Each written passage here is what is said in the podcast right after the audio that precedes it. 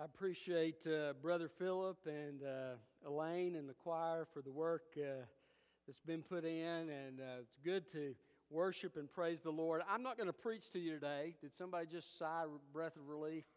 I want to share with you, though, the gospel, because as we celebrate the time of Christmas, it really is a story about how God came in His Son Jesus Christ to save us from our sins. I want to read to you John 3:16. For God loved the world in this way.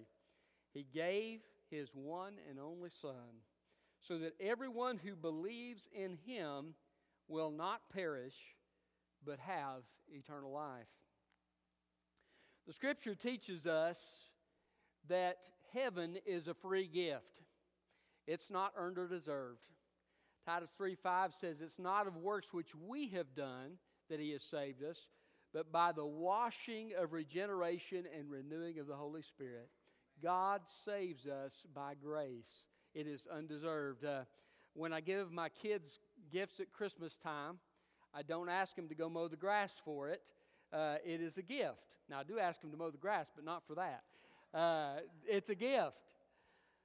So God has given us a gift. The Bible says the wages of sin is death, but the gift of God is eternal life through Jesus Christ our Lord.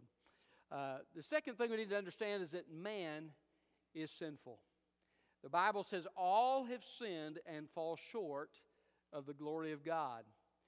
No matter who you are, every single person has sinned. There's only one exception to that, and that was Jesus Christ, and He was the God-man. Jesus Christ, the Bible says, was tempted in every way, just as we are, yet without sin. But every human being has sinned. If you take just a few of the Ten Commandments, you can see that clearly. Have you ever been disrespectful to your parents? Then you've broken the one, honor your father and mother. Have you ever stolen something, even if it was small?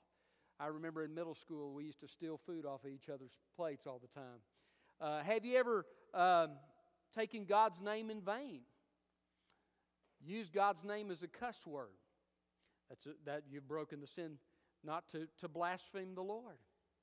Have you ever committed adultery or had sex outside of marriage or even lusted after somebody in your heart? Jesus said, if you lust after a woman, you commit adultery with her in your heart. So you've got just a few of them there. We're lying, thieving, blasphemous, adulterers at heart. I mean, that's just four of them, right? What about love the Lord your God with all your heart, soul, mind, and strength? There's not a one of us here who has done that every day of our lives. Love your neighbor as yourself. Listen, I want to tell you something. You don't have to teach kids to be selfish, do you? They come by naturally. And so do we. So we are sinners, and we're guilty before God. And if you were to come before God and say, God, I think you ought to let me off, He couldn't do it. God, I think you ought to forgive me. He couldn't do it because God is just. Now, He can do it, and we know the reason why He can do it. I'm going to get to that here in a moment. But God, aside from Jesus Christ, could not forgive your sin because He's just. And God is just not like a human judge. Human judges can be just, but God is just on a whole different level.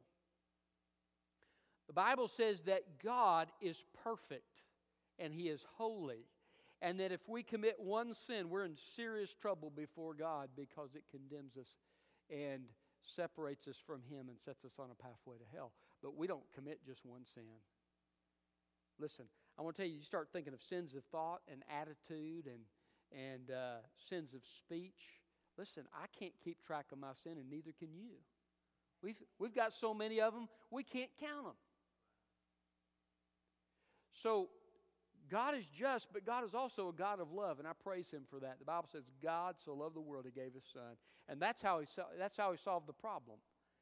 Jesus lived the perfect life we couldn't live in our place, died the death that we deserved in our place, and took the eternal punishment that was ours in a moment of time, because Jesus is an infinite God. He could bear the eternal punishment in a moment of time. Only Jesus could have done that. The wisdom of God in sending Jesus is amazing. So Jesus paid the price for my sin and for your sin. He purchased a place in heaven for us. The Bible says that in Him we have redemption through His blood, the forgiveness of sin. Jesus has redeemed. He has paid the price for our sins through His blood at the cross. And He said, it is finished, paid in full. Everything that needed to be paid was paid. God's justice was fully satisfied for all our sin, past, present, future. And God has fully made it possible for us to spend eternity with Him in heaven, to have a relationship with Him that is personal and real through Jesus. So how do you benefit from that relationship? Well, you have to receive it by faith. If you're shipwrecked and say you're out in a storm and your boat begins to fall apart and you're floating out in the water and you see the ship come by and they throw you a life preserver, if you're smart, what do? You grab a hold of it, right? Because you're going down. I mean, you're in the middle of a storm. You can only swim for so long. If you grab that life preserver, you can be saved from certain death. Jesus is our life preserver, our eternal life preserver.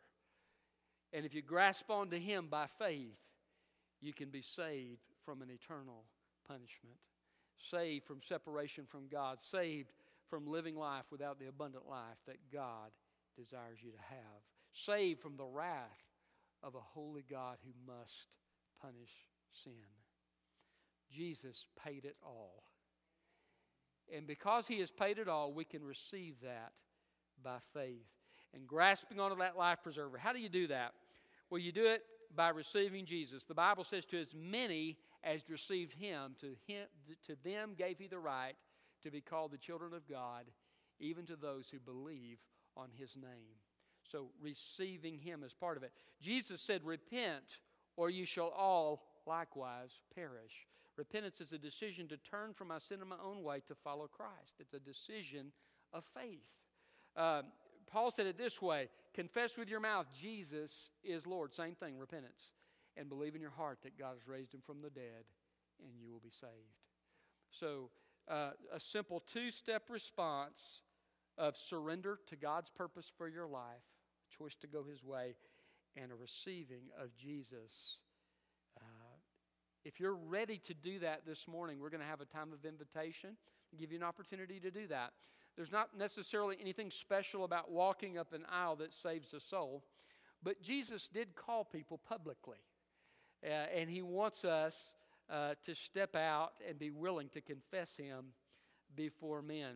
And so if you are ready to make this decision to surrender your life to Christ and receive Him by faith, I want you to come, and I will lead you through a prayer of commitment here at the front.